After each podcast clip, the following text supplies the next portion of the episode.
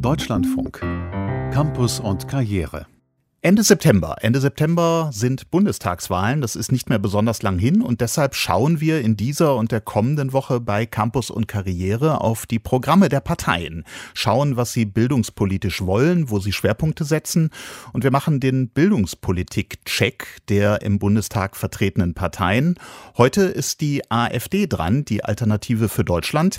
Meine Kollegin Ann-Kathrin Jeske fasst die bildungspolitischen Aussagen des AfD-Wahlprogramms kurz kurz zusammen. Zurück zur alten Schule. So lässt sich das bildungspolitische Programm der AfD für den Bundestagswahlkampf zusammenfassen. Die in den vergangenen Jahrzehnten gestiegene Abiturientenquote für die AfD Zeichen eines Akademisierungswahns.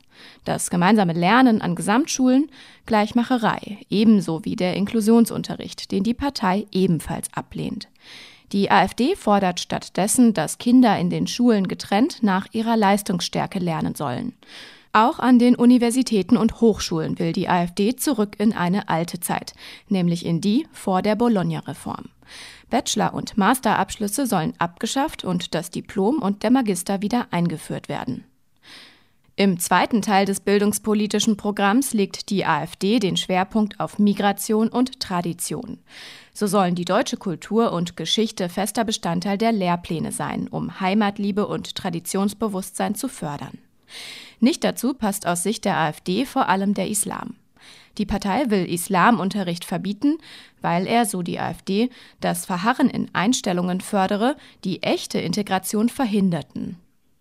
Aus dem gleichen Grund sollen muslimische Schülerinnen und Schüler dazu verpflichtet werden, am Sport- und Schwimmunterricht teilzunehmen. Besonderen Unterricht sieht die AfD für Asylbewerber vor. Sie sollen im Unterricht auch auf die Rückkehr in ihre Heimat vorbereitet werden. Wie genau, das lässt das Programm allerdings offen.